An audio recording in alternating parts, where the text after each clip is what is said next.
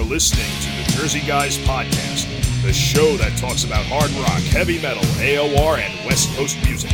In depth conversation and special guests are always on tap, so settle in and turn it up.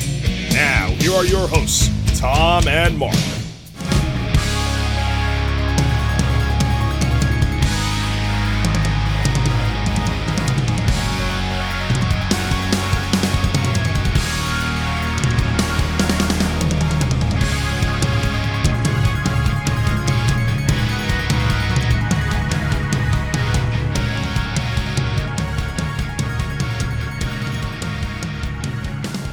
Hey, everybody, welcome to the Jersey Guys podcast. This is Mark Ballo, and I'm here with my co host Tom Coyne, as always. Today we've got special guest Ronnie Mancuso from the band Beggars and Thieves. Uh, of course, Beggars and Thieves was a band that's been around uh, for a while now. Their debut album came out in 1990. Uh, they've released four albums since then, and uh, they also have an EP to their credit. And uh, Ronnie was a great interview. Uh, we had a lot of fun with this one. As we'll learn and as you'll see and hear, uh, that Ronnie is just a, a, man of many talents, many endeavors in his life, uh, not just beggars and thieves. So it was a real good conversation. And uh, let's get right into it. And we hope you guys enjoy this one. Ronnie Mancuso from Beggars and Thieves. Welcome, Ronnie. Thanks for uh, joining us tonight. It's great to be here. Thank you for having me.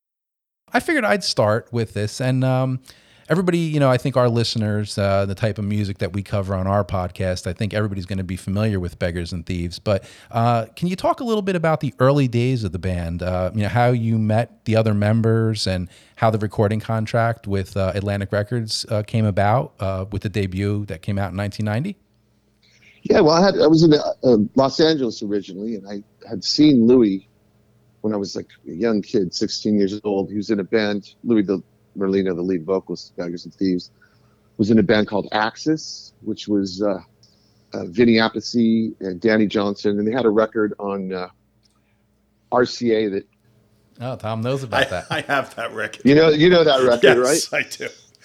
Who did? Um, Andy Johns produced it. Great Yes. record. That's actually that's the record that got uh, Vinny the Black Sabbath gig because they liked that record that he did. So um, when I first went to LA, summer of 79 16 years old um, it was all new wave and everybody had cut their hair and uh, except for quiet riot which i saw at the starwood but um, was a strange time. So axis had made their record on rca as a three piece and then they were trying to uh, readjust so they added louis into the band and i saw them at the starwood and um, and the whiskey a go-go and a bunch of different places and i was a big fan of louis so i was able to track him down and uh, got him to start playing with me. And then he brought in Dana Strum, and we had a band that were playing all through the club circuit during that time. So I knew Louis from from then. And then uh, that fell apart. Started working at Pasha. Me and Dana and the drummer started working as a house band at Pasha Music Studios, which is right around the time they had the Quiet Riot's big album. So it was an exciting time there. We were doing all sorts of records and projects, and we worked with an artist named Danny Spanos, who had a pretty big record at the time, Hot Cherie. So we toured with him. And, and during that time, Louis moved to New York. So I'd always stay close with Louis. And then at some point, I ended up going to New York and uh, he was doing jingles. So he introduced me to the Scott Shear, the gentleman that he works for. And I started writing jingles. And I thought, wait a minute, there's really good money in this. And so Well, that, that's a story we've heard a million times, and we've had guests on before, and everybody's kind of dabbled in that. And yeah, they say it's great money. especially back then you get the sag on air residual so it was really nice you could you know have plenty of time to do other things so i moved to new york and then me and louis put together beggars and thieves and it happened really quickly we played like five or six shows but also during that time louis was doing working with desmond childs It's when he did the you know a bunch of projects with desmond child so we wrote some songs with him and then it was real fast i think after six gigs we had like three record deal offers so. And had And we to just- settle, settle on Atlantic. Um, it was the legacy, I think, more than anything. We sat with Ahmet Ertegun, and I thought, you know, Zeppelin, Yeah. yeah. company, just all the things that he had done, and, and uh, right or wrong, he chose Atlantic. Now, how did you uh, bring in? You had uh, Bobby Borg on drums and Phil Soussan, of course, uh, from Ozzy Osbourne's band and stuff. How did how did they come into the mix with the band? Well, the demos that we did with Desmond were with Bobby Chouinard on drums and Huey McDonald from Bon Jovi on bass. Oh, okay. And uh, and uh, Bobby's a monster drummer. But we really wanted uh, our own band. We were you know? talking about that before we went on the air. Uh, Bobby and um, Of course, he played on your sec, the second Be- Beggars and Thieves. he album. played on the second Beggars and Thieves. Chouinard did, correct, Yeah, yeah. yeah. And I, I was telling Mark, I said, this guy was so friggin' good. He was like, you know, like an upper echelon drummer of that era, which says a lot into itself. he was he had a feel that was just undeniable. It's just uh, I think he's one of the most sampled guys too. The original hip hop was was Big Beat by Billy Squier, which he played on, and then Right. Walk This Way were the original breaks that like they started creation of hip hop. So he's he was deep and uh, just had that studio thing too. I worked with him. Uh, he did Alice Cooper Trash. He did Cher Heart of Stone records project records that I worked on with Desmond. Um, so he was a monster. But once again, he was a session guy, and we were trying to be a, a rock band of the era. So Bobby came in. I liked his energy. I thought he was a real solid player. And then we tried a bunch of bass players, and we were out in LA. And Phil just was Phil had it going on in all all areas. He's he had the great legacy already from playing with Billy Idol and Ozzy, and uh, he fit the part, and that's how we put the band together. Now you mentioned that uh, the band only played about six shows before you got signed. Um, did you guys tour a lot or play a lot of shows after the album came out in in the area? Because I Tom and I are you know big New York, New Jersey guys our whole lives, and I mean I, I seem to remember like the only show I can and Tom we were talking about this before we started. The only time I remember seeing you guys play was a, a show at the Ritz, opening for somebody, but I can't remember who. We did. Uh, we we did. We didn't tour extensively, but we did a bunch of shows with Tesla. We played the when they did the Oh. five man acoustical Oh, band. maybe that was opened it. those shows. Yes, Yeah, and we also did a bunch of shows with Dokken, but I think it was Don Dokken at the time actually, because when he first did his first solo record, I believe. Right. Oh, okay, and maybe it was that. But we we ne- we didn't go out and do like a we didn't do like ten months tour or anything like that. We would just do pockets of shows, different locations. Yeah. Oh, okay. so, Where did the name Beggars and Thieves come from? Well, we had a song first, the song "Beggars and Thieves," and we were looking for a band name. And Louis' girlfriend at the time was really good friends with uh, Mick Rock, who's a the fashion photographer. I mean, all the Queen stuff. And um, more interestingly, um, was the gentleman from the Rolling Stones that was their publicist, Andrew Loog, uh, Andrew Oldham. And Andrew Oldham is a gentleman that locked Keith and Mick in a room and said, "Write songs." I mean, he was the one that came up with. Uh, would your daughter want to marry a Rolling Stone? That all that stuff, Right. right? So he was a hugely influential guy, and him and Mick Rock, who I know you know Mick Rock's photos from Queen, all the Bohemian Rhapsody, all that, Sure. and then Iggy Pop stuff. And they were we're having dinner with them one night, and he said, "Name it Beggars and Thieves" from the song title. There was a list of things that were there, and we liked we liked the sound of it, and uh, just getting that yes from Andrew was like, okay, we'll go in that direction. Okay. So the song came first, and then the the uh, the name of the band came from the song. Correct. It was like the, the chicken and egg thing. We had to kind of get that out there. exactly. Mhm.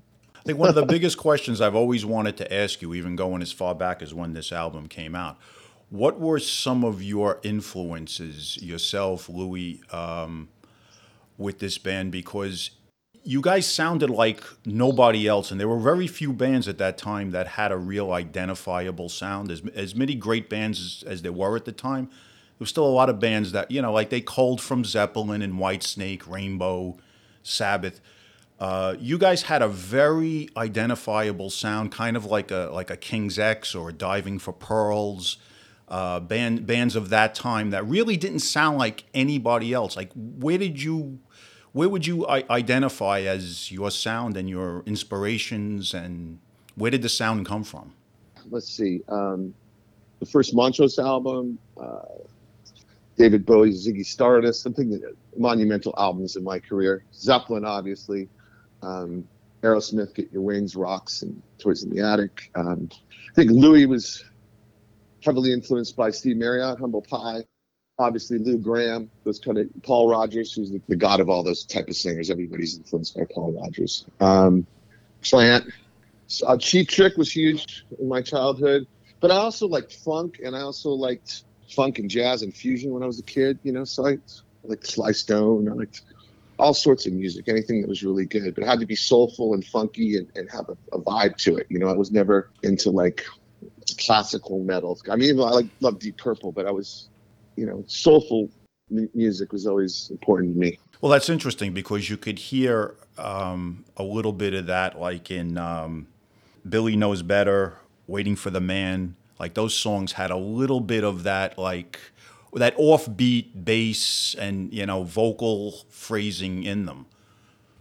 Well, you know, like a lot of people that uh, took from Zeppelin, they took the more most bombastic parts of Zeppelin. Like obviously Whitesnake did that with, like the, and I like the funky Zeppelin. I like the Ocean and D'yer Mak'er, and uh, you know I like the, you know those type of tracks more. So uh, I think I took a different type of Zeppelin, just like a lot of guitar players took from Hendrix, and then Eddie Van Halen took from Clapton. But you wouldn't, you know, you wouldn't really think of it right off the bat to think that he was his biggest influence was Clapton, but it was.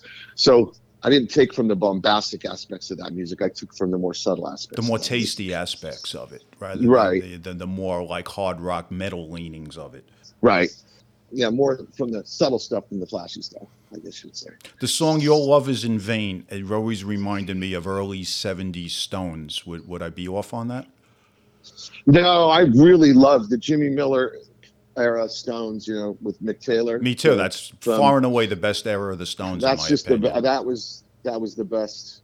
You know, I have to say, I just saw the Stones a couple months ago, and it just blew my mind how good Mick Jagger was at his age. It just was astonishing how good he was. What an inspiration for anybody that's getting older and feeling tired or whatever. Just go watch that guy, and, and you know, Tyler too. I saw Tyler a couple, maybe a year and a half ago, right before COVID. I mean, you know, since longer than that. And McCartney, those three are, I've seen them all in the last five years, shall we say, and they're very inspiring for anybody that's getting up in the age. Just say, whoa, go see those guys. You know, The thing with the Stones is when when Mick Taylor left, they they lost all of that virtuoso guitar playing, which they never had before or never had after, and so it's kind of a niche in time, you know, like that '69 to '75 period. it is, and, and the way you know, and Ron Wood was actually really good, and, and I, I like him a lot, but he's like another Keith. You're absolutely correct. That was you had a more specifically guitar player with Mick Taylor, and it just really they complemented each other more. I think. Well, you know how Ron Wood got, got that gig because out of all the guys they auditioned, one of which was Jeff Beck, they felt that Ron Wood looked the most like a Rolling Stone, and that's how he got the gig. That's true, and, and he, and he still does, And he was still does. Really good. Yeah, and he gets along great with Keith, and they, you know, it it works. So sometimes the chemistry of a band. I mean, some of the best bands, um, individually, you would think, but when you put the right pieces together, the uh, the sum is better, more important than the parts. You know what I mean? A lot of the best bands are that way. There's something about the way they play together or how they their individual styles fit together. You know. My other question I wanted to ask you about the debut album, which I always thought of at the time too. You guys saved what I thought was the best track on the album for the last track, and you rarely see a band do. I usually, you know, albums are like kind of like a, it's like a major league batting batting order, and as you as you start to get into eight, nine, and ten, you know, it's the it's the lesser. Right, right. But you you saved the cleanup hitter for the last track on that, the that album. That was the first first video, right? Right. Uh, whose whose idea was that? And I, were you guys that sure of yourselves? I think that was Cliff Bernstein's idea, um, if I if I remember correctly. But it was like the statement, and it's it was like who we were. We always tried to end the albums with like a, a ballad or uh, a statement kind of song. I think "Look What You Create." We did the same thing with that. it's just a monster song, and I always thought of like you know it, it's it's it's at the very end, and you always hope that people you know listen to entire albums and don't get tired after the seventh or eighth track. You know. Well, you know, I really believe in the con- still do, although I think it's not relevant anymore. The idea of an album is a collection of songs, so um, that flow together nicely. So even when we did "We Are the Broken Hearted," there was a bunch of songs that were on the uh, Firefest EP. There were some of the better songs, but they fit together.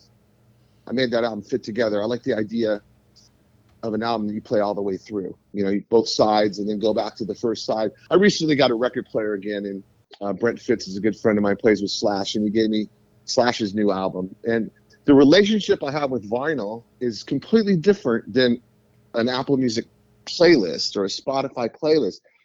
It's I have the relationship with Slash's new album like I did as a kid with an Aerosmith album, where I put it on and then after you listen to both sides, I played the first side or my favorite side for like the next couple of weeks and just listen to that side and then turn it over. And after four or five songs, you got to take the needle off. It's you're looking at the album cover. You're so the whole visual experience of, of vinyl is um, it's a different experience and I think a lot more rewarding. I'm not, but the idea of albums, it seems like a lot of records in the last 20 years, it's like eight or nine tracks in, and then they at the end of it they put like three other songs that are failed attempts at singles or something. You, you know what I mean? Like now you got 15 songs. It's, it's like I don't want 15 songs. I want 10 songs that make sense together. Well, that, that started with the advent of the CD because they were able to put more material. And then it was a competition. If you, I mean, you, you, I'm sure you do remember. It was like, you know, somebody had 13 songs and then somebody squeezed in 14 and then 15. Now all of a sudden you have really what's a double album squeezed into, you know, one CD. It's very hard to digest 14 or 15 songs. Yeah, I, I totally agree. And a lot of them sound like attempts at singles that didn't quite, so they just, instead of one complete thought, but all the albums I grew, I'm sure you did too, the albums we grew up, Who's Next? I forgot to put that in as far as my influences. That was huge, huge influence of mine. Who's Next? Um, those kind of albums, you know, you could play them all the way through. There's no reason to ever take the needle off the record. But those albums also had a, their own uh, uh, like their own personality because you had to side one and you had to side two, and you always had the one side that you favored a little bit more, and you and you lost that with the CD because it all just blended. You know, it, Yeah, and then now with playlists, uh, it, it's like I think Spotify and Apple Music, their normal setting is shuffle. It's like they don't want you to listen. It's hard. They make it inconvenient. You can listen to the album. yes, it's the complete opposite. Yeah, what we grew up on. What there's no question about it.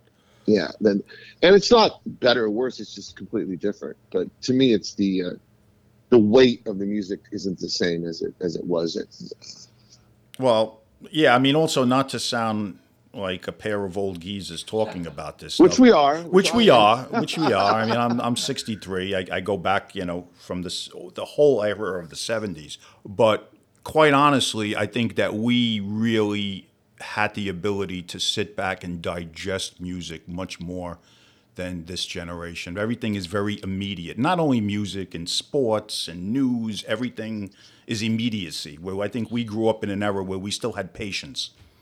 That's true. Yeah, and that that that experience of getting a new record. Oh Who my was I God! listening to? I think I was just listening to uh, uh, Todd Rundgren being interviewed by Rick Rubin. And he was saying when he got Revolver and coming, like, locking the doors and putting the albums, getting the exact state spot he wanted to sit in, and then putting on that record and listening to it. No, I was that way over. too as a kid. I really was. I can still remember things. I, I, I, I remember things from my teenage years, all based on albums and music and concerts and yeah, it's. It, I, I get it. Believe me. And now, who's going to listen to even a song without looking at their phone? You know, you know, it's just, I, just a I, that's what I'm saying, and it even and it even spills down to us as older guys. I, I find that I, I have like not the attention span that I used to, just because of the world that we live in.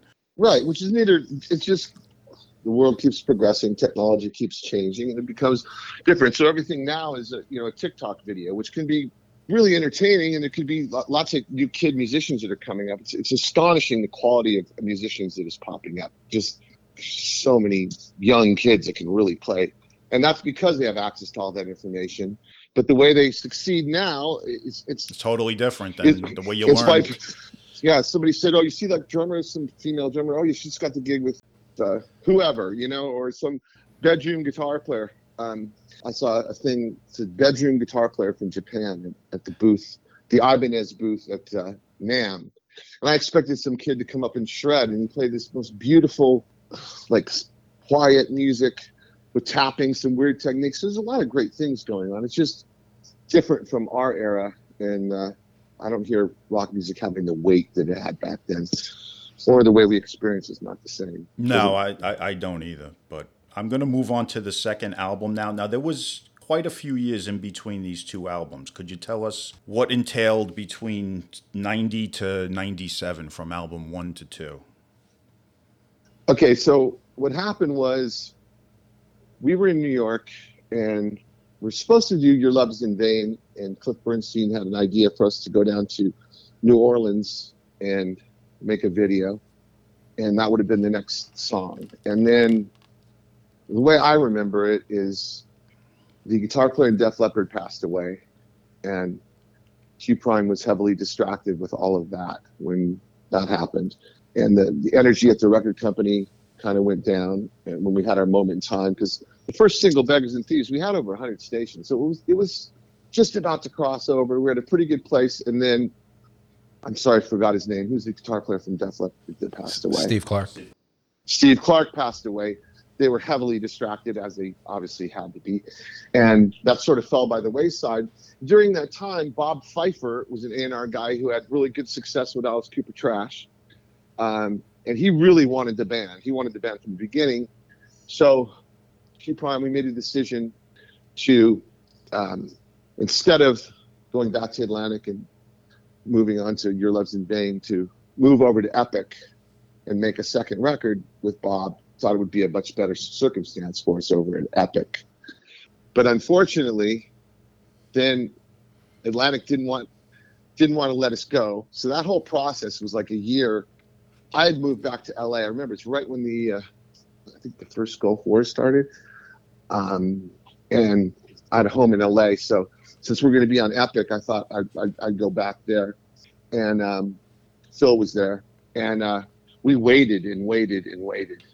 And it's a very stressful time for me. But then we did, we're uh, released from Atlantic and we were signed to Epic, another big, huge record deal big money record deals back in that time, right? And so then we started.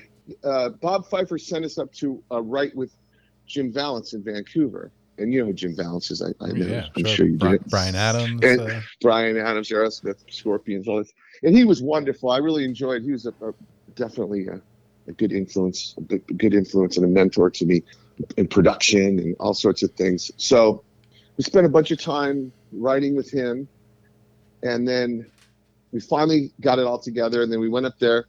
Paul Northfield was the engineer who had done the Rush moving pictures and those two big Rush records and Queensryche, bunch of stuff. Wonderful engineer. But unfortunately, by the time we finished that record, it was Nirvana party overtime. You know, that's just the famous, the famous story that so many bands went through. you know, and I I didn't get it because I liked I loved Soundgarden. You know, I I, I like that kind of music. I thought, you know, Motley Crue will make a great record, or somebody will, and, and I didn't I didn't understand that those things couldn't coexist at the same time. Well, Motley Crue did make a great, right? A great down tuned, right? great down tuned record with a d- different singer, and nobody liked it other than me. Right. well, Mick Mars likes it from what I've Yeah, he told. does. Yeah, that's true. Mick Mars is, is very big. And it, any anything, it's a good record. Anything Bob Rock produces is amazing. Oh my so god, it had one of the most incredible productions. That record it shook the house. I still think there's no better sounding records than uh, Bob Rock's uh, the Black Album and, and obviously Dr. Yeah, he got a bottom end that very few guys got. Still to this day, sonically, when Kickstart comes on the radio, even Sonic Temple, the Cult album. That's those- another great sounding obviously, record. Yep. Yeah, those sonically, those are the best sounding records even to today, even by today's I, I standards. agree. but but anyway, so by the time we finished the record in Vancouver, which is what you said, a year and a half, two years later, Epic was no longer. It was over. It was game over for everybody. You know that it was for everybody. I thought we, we're not a hair metal band. We're like a classic rock band. But there's there was no at Well, that you- point yeah, in time. You, had to come in in some sort that. of wave. Yeah. We were we were already in Metal Edge, and we were already in Yep. there's, you know, so even though we were first album, I was, uh, I remember a reviewer saying the only other person that played like me was the guitar player from Mother Love Bone, which was the guys from Pearl Jam. So I didn't see that. I didn't see us being that far off. It, it was so more cultural, I guess, than anything else. And then it, it just all of a sudden it didn't matter anymore. It was over, you know, for a, a long time, really. So unfortunately, that's what happened to us. So I was in LA at the time, and Louis was in LA, and uh, I was able to retreat into writing music for Fox Sports and a lot of uh, radio music and jingles and stuff like that, and continue to make a living in the music business, which is pretty good as it is, you know. and uh, then MTM Records in Germany contacted us, and they uh, they wanted to put out "Look What You Create," and uh, they were able to negotiate points override or something with with Epic, and that's how that record came out. Ah. What were your feelings on that record? Because I, I really liked it a lot. I thought it was almost on par with, with the first one. Yeah. Um, did you guys have the same feeling about it? I, I think sonically it's really good. I think song wise there's a lot of good stuff on it. I don't think it's as co- cohesive as the first record. Right. Or, right, but it's close. Or, I thought. But it, but it's really good. I, I like it a lot. I wish we would have had been a little more tuned into the direction of what we're trying to do. But a lot of great songs, sonically great playing, and sonically it's really good. Paul Northfield's a, a monster engineer. I uh, that's always sonics have always been really important to me. How a record sounded and Bobby Chouinard plays really well. You know, Red Rose Parade and some of these other. There's some monster drumming on it. So, um, yeah, I'm, I'm, there's really not a record that I'm embarrassed by, which is really important because as you get older, you, like occasionally I'll put something on and say I might have missed the mark a little bit here or there, but I, I never cringe, I'll, which I do when I listen to a lot of other things that people have done or I've done. You, you know what I mean? So I, am always proud of the Beggars material. It stands the test of time. It's good classic hard rock, you know. So with its own sound, which is what I always liked about it. You guys sounded like nobody else. You had your own sound, and like I said Thank before, you. I appreciate that. There were only a few bands in that era that really had that, and King's X was one of them. You guys, King's X really did. I love King's X. Right, yeah. And and there was so many great bands, you know, Blue Murder, Badlands, all those type of bands, but there was all, you know, Rainbow and and and Zeppelin worship and and there's nothing wrong with that. I love that. But there was so many bands like that and there were only a couple of bands that really separated themselves from the herd and I always thought Beggars and Thieves were one of them. Well, thank you. I appreciate that. It's nice to know.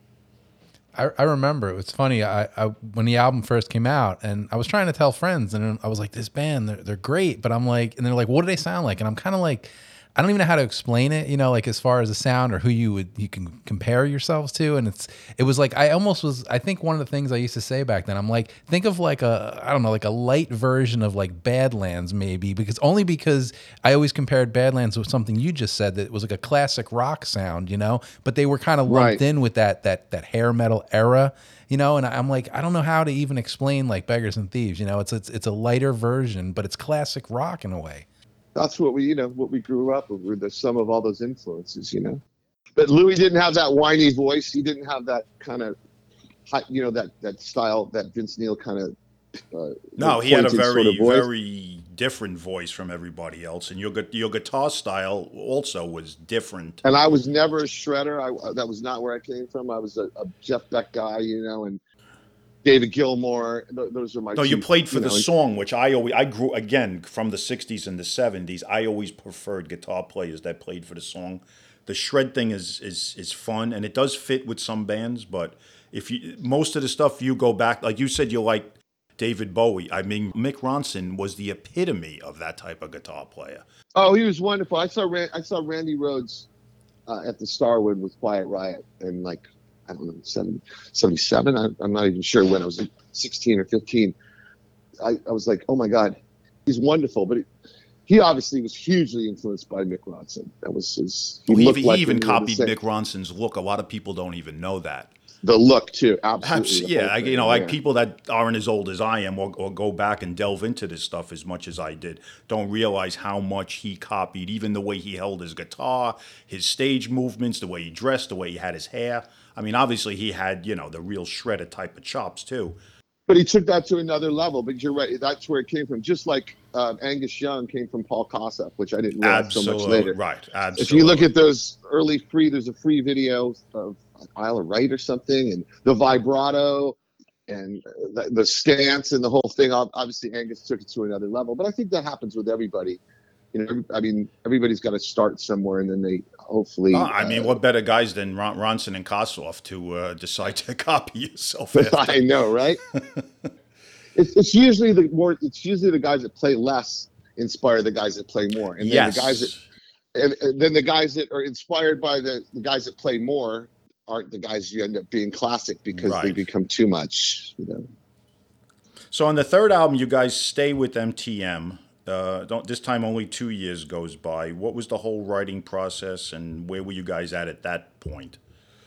Okay, at that point, um, I'm now in Vegas, and uh, so I was in New York. Was uh, when I was 16, I moved to LA. Then I moved to New York. Then I moved to LA. Then I moved back to New York one last time in the 90s, and that's when I did. I worked for um, Rawkus Records, which was um, who's a gentleman? Um, I'll think of it in a second here. Uh, So I worked at Rawkus Records, and I was producing bands for them. And uh, James Murdoch, Rupert Murdoch's son. Oh, okay. That's what it was. Yeah, big. He's the head of News Corp now. He's, he's a hugely powerful man. But this- He was a young kid at this point. He put this label together, and so I was working with them, and I did Motor Baby and a band they had called Plastique, and they ended up becoming real successful at, at one point. But so I then I my son was born, and I was still mostly doing uh, Fox Sports music and making a living, and I realized I didn't have to be anywhere. So at that point, I could do it from anywhere. And so at that point, I said, I'm going to go back to Vegas because my grandparents are there, my family's there. I want them to enjoy my child. I ended up having my daughter when I was there. So I come back to Las Vegas in the early 2000s. And uh, MTM, we had some leftover songs from Look What You Create. And I think we wrote three or four or five more. And uh, we did that album really cheap, really, you know, did it in my living room, I think, the other songs. So we had some leftover Jim Vallance songs um, that we had written with Jim Vallance, like Faster, or whatever it was. And so that record was thrown together really quickly. But there's a lot of couple songs in that um, that I really still like a lot, you know. Uh, in between, I think, is one of the best lyrics I've ever written. Um, so And you saved that for the last song on the album too. I don't remember. I don't you go. remember I doing. see a I, I don't even have a It's the last of track on the album. I like that song too. I, I thought this album personally was a little less accessible to me. Like I, I had a harder time getting into it overall. Uh, it didn't flow quite as well. Um, You know what happened is they, they sequenced that album, and when they put "Don't Call It Love," I think was the first track on that album. I never, I never listened to it again because I, I didn't want that on there. It was like, at that point in time, it was like, if I'm going to do anything. It, it, so that that's the most discombobulated of the bunch for sure. I would agree. Yeah. Glad we agree. Even though there's moments that I'm proud of. No, there are. There were a couple of really good songs on it. I just didn't think that it flowed. and I had nothing to do with the sequencing of that album. I, in fact, I, I sent it to them in one way, and it came out. And like I said, once I heard that, I never listened to it again for ten years because I was so frustrated by the process. But you know, such is the business. They were, you know, somebody wanted to put it out. It was like, uh, it's funny. There's one good story for, from that album. That was is uh, Louis and me were fighting at the time, and he was mad at me for something, and he wrote me this letter.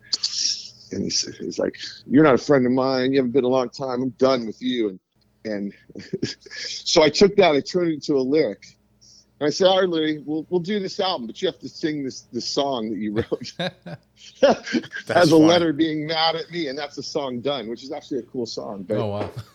it, it's so that's all right, Louis. So he he sang it, and we made up as we do, you know, like brothers, you know.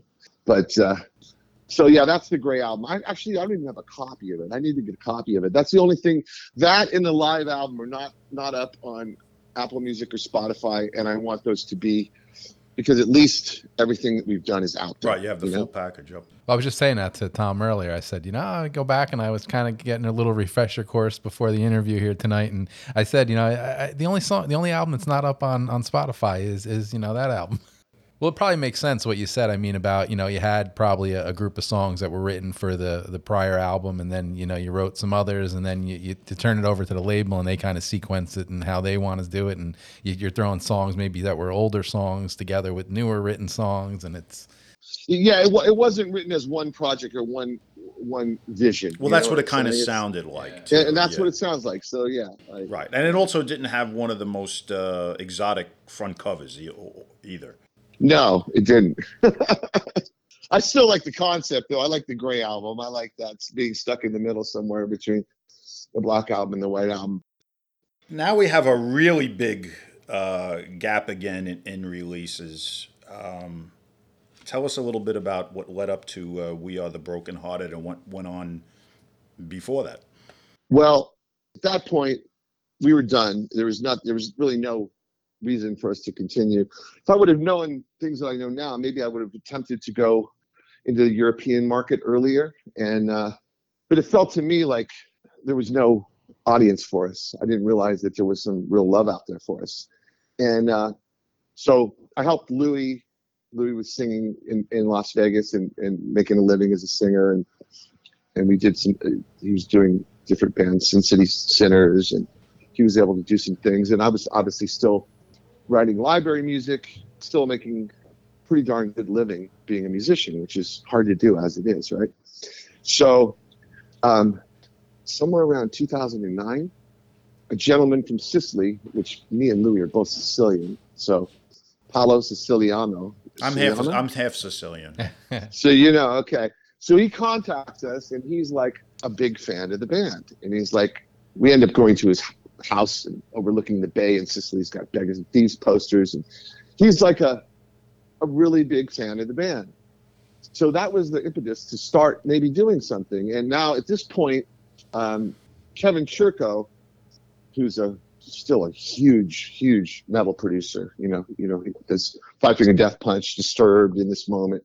Hell yeah, did their last two records at my studio. Um, he built a studio next door to me in, in the shopping center that my restaurant is in. I have, a, I have a recording studio, and he took this space next door and built a recording studio. So I had all these uh, things going on, and we had an opportunity to go. Initially, we played Firefest, just with me and Louie, and we played the party downstairs. We didn't play the actual event. But we went over to Nottingham, England. And I get over there and I find out there's a lot of people who know who and Thieves is. I, to me, I'm thinking nobody gives a I don't know if I can cuss on here, but oh, sure. uh, nobody nobody gives a fuck. It's like who cares about us? And I get over there and there's like guys coming up to me with singles I've never even seen shaking. Oh, I love your. I'm like, really? Okay, cool. This is cool, you know. And we played, and there was a lot of respect, and and now there was a reason to do something, and and I also had the means of production, because you know in the '80s or even in, into the '90s to make a good sounding sonic album costs a lot of money. You can't nowadays anybody in a laptop can make a record and it, will sound pretty good too because they're not recording real drums or whatever it may be you know? So um, through the, the love of apollo he became kind of our manager and um, he was able to negotiate us a deal uh, with frontiers who obviously owns that type of music.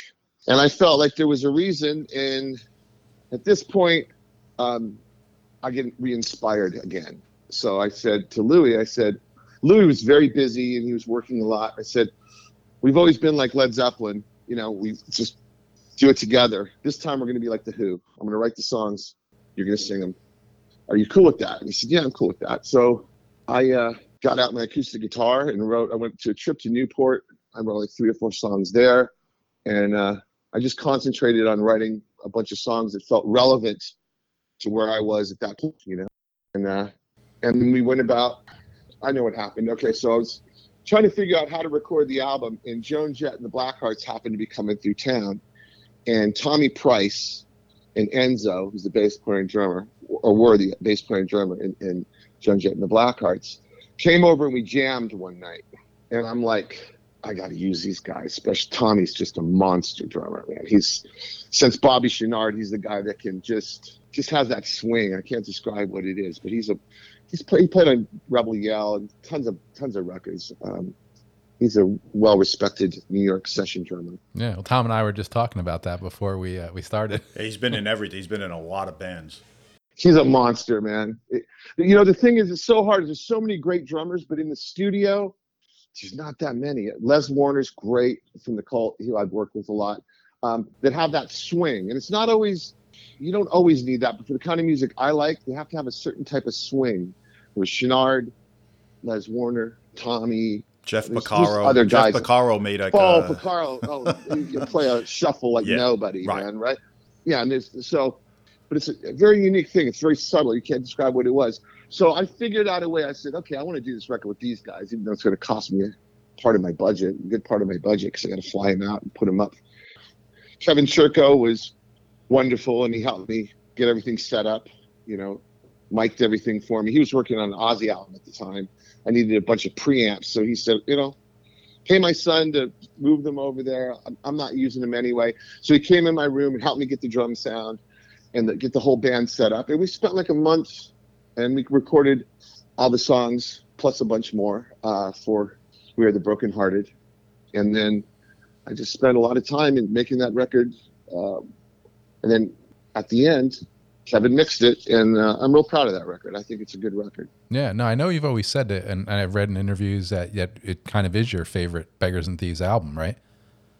I don't know. It's hard to say because for this moment in time, it is. You know, you, you, I'm proud of that album. I think the uh, obviously the first record resonates with probably the most people, but I'm proud of that album. So yeah, no, it's a great album. I, I, wanted to ask you about a particular song on that, and Tom and I were talking about this before we we went on the air. Um, the song "Wash Away." Can you tell us anything about that? It's it's a song that just every time I hear it, it just it gets my attention. Have you seen the lyric video I just put out on that? No.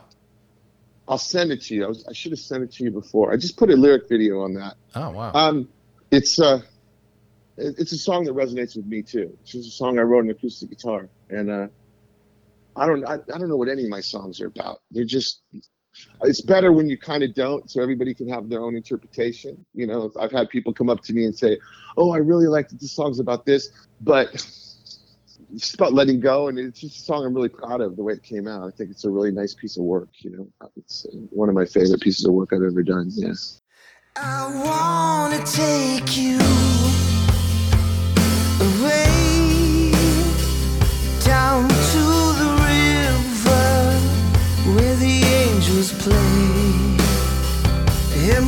inside and let the tide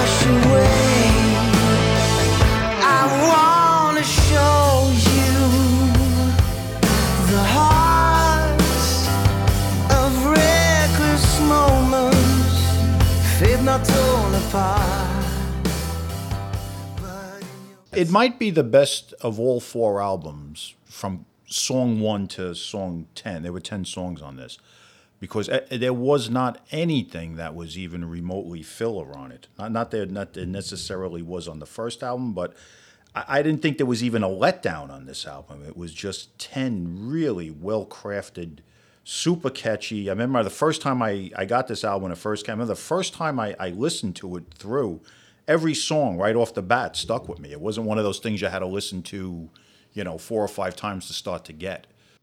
Well, thank you very much. That means a lot, man. Thank you.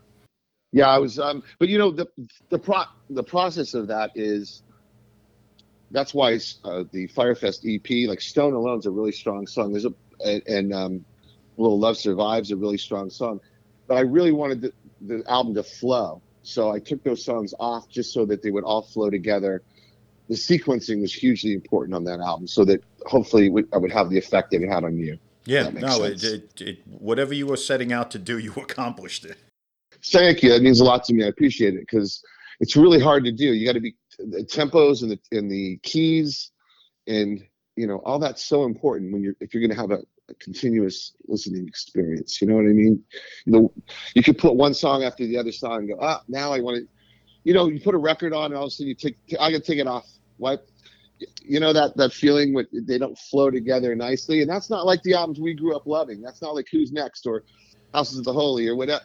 You know, or Ziggy Stardust. Every song flows into the next. Right, because there was a lot a, of there was a lot of time and attention placed in that, as opposed to you know decades after where you'd listen to an album, be two or three songs in, and then there was some clunker that just threw the whole record off, and you had to stay with it for it to hope for it to come back again. Exactly. The other thing about now is you can't even do that because a lot of times the, the space between the songs is really important also. So I crossfade certain songs so they go into the next song. So I remember cutting them. So if you went on the CD to track three, you'd hear the tag of track two because there's no other way around that. And then you think after the third song, I need two seconds here. I need to pause. You know, you see what I'm saying? It's like it's like editing a movie or something. You know, you want it to all flow, and it's you can't do that anymore because no matter what, you're gonna have two seconds between each song. You know, it's just if you're doing on a playlist. So, so uh, well, I appreciate you guys got that because I put a lot of time and energy into that record. and I'm proud of it. Well, that that was 2011. Um, and we're we're now in 2022. Uh, anything maybe on the horizon for Beggars and Thieves? Uh, there could be. There could be. There was uh, talk about maybe M3 or Monsters of Rock Cruise or something because oh yeah, that would be perfect. We have all the original members and we don't play a lot, so sometimes they like to put something that uh, um, hasn't been out there, you know, saturating the clubs all year long. You know, um, so that's a possibility. You you never know, and we could record more if there's a reason to, or a song for a movie or something. I mean, I'm still I'll be tied to the hip with Louis for the rest of my life. Obviously, he's still in town, still got a good instrument. Um, so who knows? Anything's possible. Well, let's talk about um, other things that you do. You, you know, Beggars and Thieves isn't just the only thing you do. Um, you're a man, as I said in the beginning, uh, of many endeavors. Uh, talk a little bit, if you can, about the the restaurant uh, that you own, the Bootlegger Italian Bistro out in Las Vegas. Um, understand it's it's something that's been a, a staple on the, Vegas scene for for many years. Uh, how was that that you got involved with that? It's a family uh, thing, I think.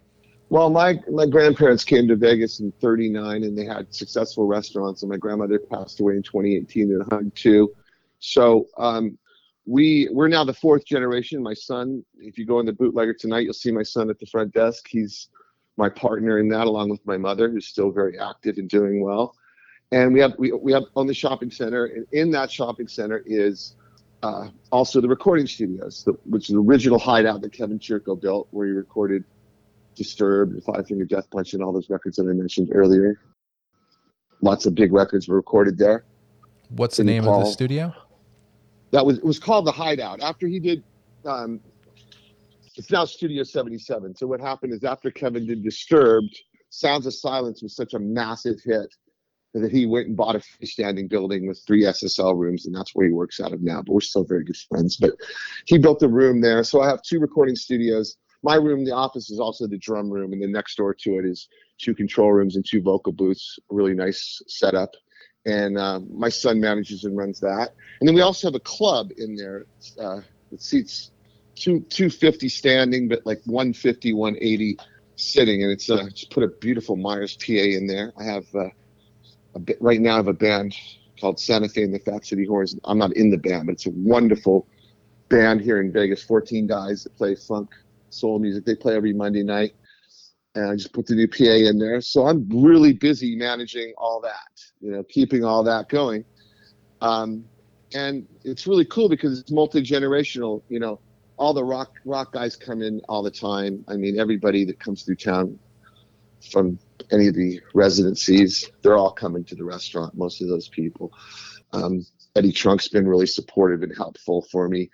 Um, recently I became really good friends with Stephen Pearcy. Me and him are working on some things, which is really cool. I really enjoy him and like him.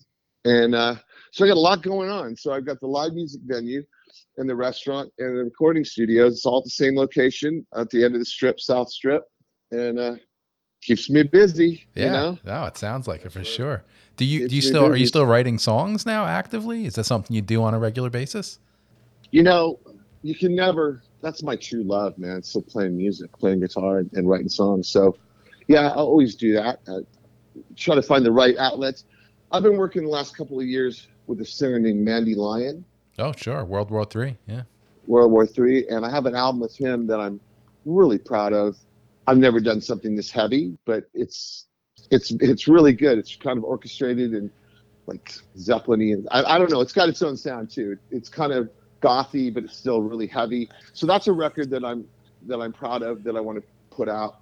And uh, Is he still singing in the same vein of when he did the World War III stuff? yeah, he's still a screamer, but it, it, he he can hit high notes and and DOS kind of singing, more DOS. It's a, and his deal, his screams and stuff are pretty remarkable. I think he's found it, it's not so. I think it's the best thing he's ever done. Ah, so I'm excited about that.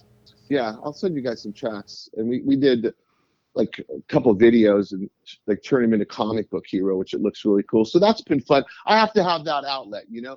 So I, I'm doing that, and I'm helping Stephen Pearcy on a legacy, doing a, a legacy project right now. So I've been sorting through um, so many cool things, and I've got like great live interactions with him and Warren when they're writing round and round, and a bunch of cool stuff. So I've been helping him do that, and uh, yeah, so you know, I'm still in, I'm still in the game to a certain extent because, you know, and I'm gonna actually play. I want to play at the restaurant because we have live entertainment there too. Um, I really miss playing. If I don't play guitar, it becomes even physically it's bad for me. I need to play. It's the whole thing of being grounded to the earth and having a guitar in your hands is pretty special, and I- that, that's never going to end. You know? Yeah. Well, you talking about playing live, didn't you go out with um, Red Dragon Cartel and play bass? I did. I um, so after we did Beggars, Jake came around, and I saw him, and I really wanted to like help him out and do something with him, and uh, he gave me like six hard drives of material, and I kind of sorted through it. Sometimes it was simple as like a two bar guitar pattern that I liked or something, you know, or other more. Sometimes there were more structured songs or whatever, and so I wrote the ly- lyrics and melodies, or most most of them. Um, and we put a band together, which was Red Dragon Cartel. And at the time, we wanted people that weren't like, we didn't want to do an obvious thing like get the singer from this band and the drummer from this band. You know what I mean? We wanted to try to do something fresh. So we did that. And then 2014, I went to the record came out. I think it's a really good record. Um, did quite well, really. Did was top 40 record, and and it's uh, it did really well. And then we toured seven weeks in America, seven weeks in Europe, which is really fun for me, and like two or three weeks in Japan. So that was a, that was a fun experience. I like that record. I think it's good. So how, how was that kind of getting back out on the road again and being a, a touring musician? Um, America was rough because it was clubs and stuff. But I thought, you know what? I remember that you put a band on the road for like a month or so, and they play every night. Then they become a real band, you know. So I said, it's you know, even if it's going to be rough and we're not, you know, staying in the Four Seasons hotels, it'll be a, it'll be okay because at the end of it, we'll be a good band, and we were. Then Europe was an absolute joy uh, because we were treated well by promoters and I was getting to see places I hadn't been to, Prague and Finland and all through Spain and Italy. So I had a great time. But I'm glad I don't have to do that for a living, if that makes any sense. oh, it's- yeah. No, yeah. It's a I have a tough lot life if you're, if you're in your 20s. It's a tough life. No less, you know, if you're in your 50s or 60s. It's Well, I, I, yeah, I don't know how they, I don't know how they do it because I have a lot of friends that are weekend warriors, you know, and they're going out and I've, they'll be in the studio Thursday and then they'll leave Friday morning early and come back Sunday or Monday morning. They've been on five different airplanes, lobby calls at four in the morning, 90 mile drives to an Indian casino. It's tough, man, you know, but that's how they make their living and God bless them. And they're, you know, anybody that's out there doing that, good for them. It's still fun, but uh, I'm glad I don't have to do it. sure. fun for somebody else. Yeah. Yeah, or if you're young or you've never experienced that or you've never but to do that in my mid 50s to go to Europe and play with Jake, it was really fun. I had a really good time on that. It was like it was it's was really fun. But for that moment in time. so I mean, you see bands like UFO are still out there, Saxon, you know, some of the British bands, especially. Uh, the, the, the touring is, is relentless, and the average age of the guys in the band is like s- 70, you know, and uh, I, I don't know how they do it because I I get one bad night's sleep and it screws me up for a whole week. I know, me too. I, I couldn't do it at this point. I really couldn't.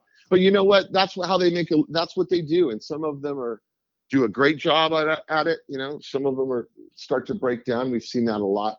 I'm, I'm not going to mention any names, but no, no, we've I, all yeah. seen, you know. But then we see Mick Jagger at 80 kill it. So it depends on how much you want to fight, man. When you get older, it really comes down to like what's in you. you know? Absolutely. No, no matter what you do, you're, you're right. It's if you still have the passion for it. it doesn't have to be music. Could be exercise. Could be uh, a lot of different things. If you still want to push through it, it that's the difference maker. Absolutely, that's totally correct. Good, good observation. Absolutely, but those guys that that's the living. That's how they make their living. You know, uh, and the ones that had a few hits, they can keep playing until they can. You know, it's like Frankie Valli in the Force. You can go till you're 90 if you. I saw Tony Bennett at 90 and he killed it. So Right. you know, and then you also reach the point where you got to say maybe it's time to stop too if you're not willing to do whatever Mick Jagger does. To, I guarantee you, Mick Jagger does a lot of stuff to be Mick Jagger as far as stem cells and nutritionists and all sorts of physical therapists and you know. Yeah, I mean, all you have to do is is look at him, and I mean, he's got the same body that he had when he was 25. He I saw Steel Wheels tour. He was every bit as good this time. He didn't dodge one vocal, didn't dodge Tyler too a few years ago. I don't know after now all the things that are going on with him, but Tyler, like I went with Eddie Trunk to their residency right right before COVID. And he Tyler and Joe Perry were so good, it was astonishing how good they were. Really was. Just astonishing how good they were. I couldn't believe I was looking to see are they what are they doing? Is another no, they were singing. He was singing every part of it. It was all screams and dream on the whole thing. I Crazy. saw them on their first tour. I saw them open for Black Sabbath at the Garden in Wow. 1974 on the first album. How were they then?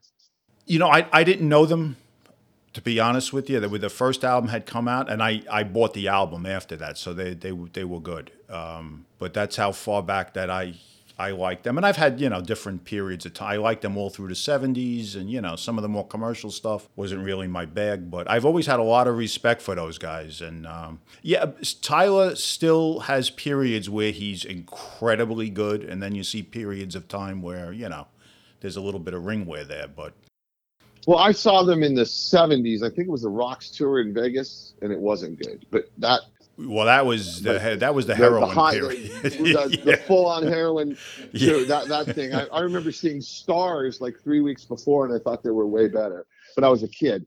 But they certainly got it together in the '80s, and and, and then they obviously went super commercial. But there's still a lot of great stuff, dude. Oh yeah, yeah, and all ab- that stuff. absolutely. and uh, but they're monsters. But once again, they're seasoned professionals that do it on the highest level, and they take really good care of themselves. And I think that's the key. People that can continue to do that, God bless them. Let them go as long as they can. And then the others, uh, you know, sometimes people stay too long. It's like a fighter, you know, and maybe it's time for them to throw in the towel. You know, can't, no one's going to do this forever. But it's sure inspiring. Even Paul McCartney, I saw, was wonderful. Oh Um, yeah, yeah. He just came through New Jersey. Yeah, a couple of Did months you ago. see him? Uh, I didn't. No, I know he's through uh, New Jersey. Did the uh, the stadium uh, about a month ago. Yeah, he's incredible. Great band. Absolutely Yeah. incredible. I mean, he also looks, you know, you don't even think of 80 years. Old. You don't even think of 60 years old. He he looks like he's like 45, 50 when he's on the stage. Just think Paul McCartney. It's the same Yes, essence. You know? Yes, great. Yeah. yes. He still has the same presence and um, voice still sounds terrific. And yeah, great. Well, um, Ronnie, hey, uh, Tom and I appreciate the time tonight. Um, hope you enjoyed uh, talking to us, and because we enjoyed talking to you, that's for sure. I really enjoyed uh, spending this time with both of you. I hope you come out to Las Vegas and I can feed you some spaghetti and Well, my girlfriend's been trying to get me to go out there, so there's there's a chance. My girl, girlfriend's a big fan of it. I, I've never been there actually. Me so- either, actually. So yeah, it's one of the places I oh, always you got to wanted come to out. go. I'll, I will hook you up big time. That's what I do now. So Awesome. I'd love to love to meet you both in person and thank you for uh, sharing this time with me. It was really fun for me. I enjoyed it. No, and thank you for giving us your time. It was uh, it was a great interview, and uh, very much enjoyed it and, and appreciate it. Well, keep in touch, guys, and I'm going to send you. Um, I'll get your email afterwards. I'll send you the uh, wash away lyric video. What I'm going to do um, is once a month, I'm going to release a lyric video of music that I've done, mostly beggars, but whatever I feel once a month, just to get some more stuff out there. I had such a positive response to the wash away video. Um, I just got a simple lyric video. It's not anything crazy or anything, but um, really nice to see that that song touched people's hearts, and uh, so I'm going to continue to do that, and I'll, I'll, definitely keep sending them to you. And if any new music, I'll send you some of the Mandy Lion's stuff too. I think you'll like it. Excellent, appreciate it. Yeah, I'd be curious to hear that. All right, well, everybody, Ronnie Mancuso, uh, Beggars and Thieves, amongst other things. Uh, thank you for uh, thank you for your time tonight.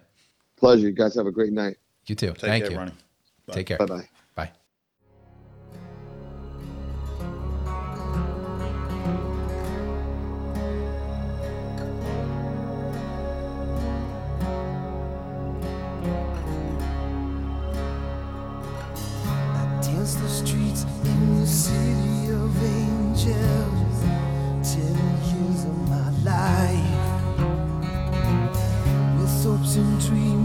I know would come true. Well, just a matter of time.